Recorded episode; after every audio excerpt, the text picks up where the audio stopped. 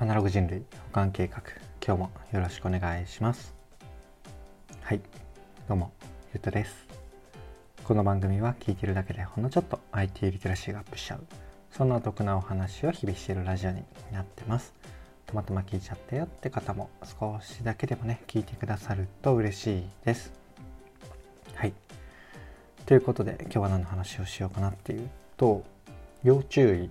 コンビニでの印刷で損をしてるかもしれませんというテーマでお話をしてみようかなと思います。タイトル的にはなんかちょっと煽り気味なんですけど日曜っていうことでねあのめちゃめちゃ緩い話をしていこうかなと思っております。いつも通りながらでなんとなく聞いていただけると幸いです。はい。ということで早速本題に入っていくわけなんですが、まあ、このタイトルでねなんでこう緩い話かっていうとこれ僕のただ単なる失敗談なんですよね。でしかも最近までちょっと気づいてなかった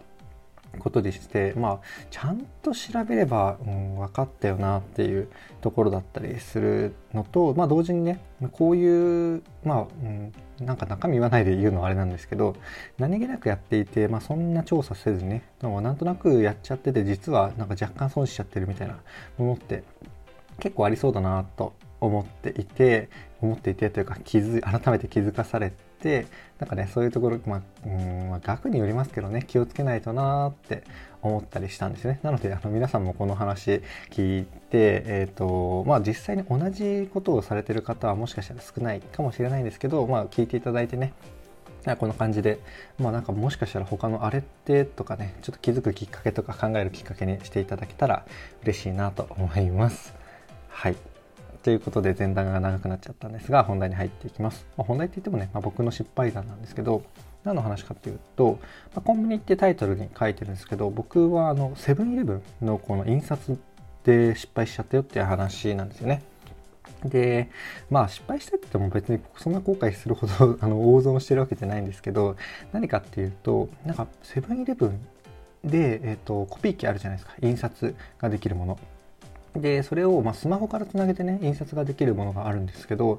なんだか、まあ、ちゃんとなんで今まで調べなかったのかわからないですけど、まあ、ネットプリントっていうようなアプリとマルチコピーっていうアプリがあるんですよね。で結論から言うとこれねネットプリントっていう方を使うよりマルチコピー使う方が安いんですよね。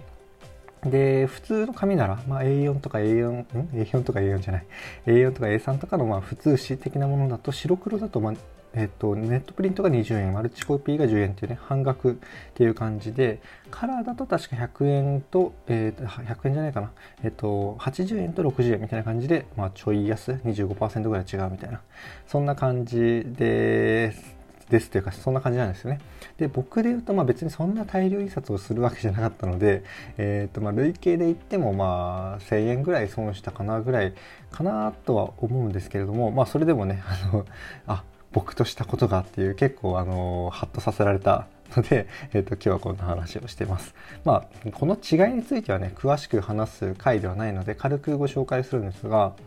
あのネットプリントっていうのはまあ、なんて言うんですかね。スマホで、えっと、ネットにファイルをこう結構保存ができてそこから、えっとまあ、インターネット上でセブンのプリンター、まあ、セブンのプリンターのサーバーっていうのかな、うん。まあ、そこのどっかに保存が同時にされて同時にというかそっちに保存ができて、えーと、期間内であればなんかこうセブンの、えー、プリンターでなんか暗証番号を入力すると印刷ができるみたいな感じですね。マルチコピーの方はなんかそれをより簡易版にしてる感じですかね。まあ、えっと、スマホ版っていうと、えっと、同じようにね、マルチコピーっていうアプリがあって、そこにね、ファイルを選択して保存するんですけど、多分、多分というか、まあ、実際にこれ自体が、ファイルがどっかね、あの、セブンイレブンのサーバーとかに保存されてるというよりは、多分端末に保存されてる感じなんですよね。なので、あの、セブンイレブン行った時に、その端末から、えーと、プリプリンターにこう同じ Wi-Fi に接続することによって送信したりするんですよね。まあ、Wi-Fi なので厳密には違うんですけど iPhone の機能でいう AirDrop みたいな感じでそこにこう送ることによって印刷ができるみたいな。で今 iPhone のケースで言っちゃったんですけどあのあれですねあの USB メモリ、まあ、僕もう何年使ってないか分かんないですけど USB メモリとかを持ち込んで、えーと、そこでねプリンターに差し込んで印刷するのも同じマルチコピーっていうくくりらしいのでまあそういう感じでなんかよりなんかネットを実はそんなに駆使して使ってってない形。でなんかこうファイル容量サーバーの容量とかを圧迫するわけじゃないから多分安いみたいなね。そんな感じのあのニュアンスですね、まあ、詳しく知りたい方はあのもしではねあの調べていただくとバーって出てくると思うのでそちら見てみていただけるといいかなと思います。でまあ、僕はなんかそんな精査をするわけでもなく、まあ、コンビニ印刷みたいな感じ多分当時ね多分大学生ぐらいだったかな。2010年とか2011年2年とかだと思うんですけど、まあ、そんな感じでね多分使い始めてたんですよね。なのでなんかそんな精査して比較するわけでもなくずっと使っていたらまあ実は損していたよっていう そんなね、お話です。まあ、でも繰り返しなんですけど、多分まあ、通算で言っても1000円とかじゃないですかね。あの、白黒印刷だと1回あの10円損する話なんで。はい。で、これなんで気づいたかっていうと、あの、奥さんがね、気づいてくれたんですよね。確か。違ったかな自分で気づいたんだっけかな はい。でもなんか、もうなんでかっていうと、あの、うち、まあ、プリンターがね、家にないんですけど、奥さんがね、あの、ハンドメイドの型紙とかを印刷したりとか型紙ってあの服作るための、えー、と設計図みたいなものなんですけどそれを印刷自分用にしたりとかあの販売しているものもねあのそこで印刷したものをこう梱包して送ってたりするんですけど、まあ、要はねそこのコストっていうのはね全然違うんですよね。奥さんの方で言ってもまあ別に通算そんなね10年もやってるわけじゃないのであれなんですけどなんか1回のその洋服の設計図の型紙っていうものを印刷するのに、まあ、15枚とかね印刷したりするわけなんですよね。なので意外と、ちりつもで、うん、なんか結構加速度加速度 あの速度高速度高い形でですね損をし続けてきつつあった状態で、えーとまあ、なんで気づいたかっていうとあの、まあ、この型紙とか洋裁って、まあ、ミシンで服を作るわけなんですけど、まあ、結構ね、あのネットとかスマホとかね弱い方がやっぱり多いんですよね。ま、比較的、まあ、インスタグラムとか TikTok を思いっきり使っている層よりもちょっと年齢層高めの方が、え、多いので、え、そういうねプリンター、まあ、だからこそ、ま、プリンターが家にある方もちょっと多いとは思うんですけどそういうなんかスマホを駆使したネットのプリントセブンコンビニでの印刷とかがね結構苦手な方が多いのであの説明文みたいなものをねちょっと何ていうんですか使い方みたいなものをちょっと作ってて見てたんですよね。その中で改めてこう参考の資料とか、まあ、リンク先、公式なリンク先とか、えっ、ー、と、画像とかを用意する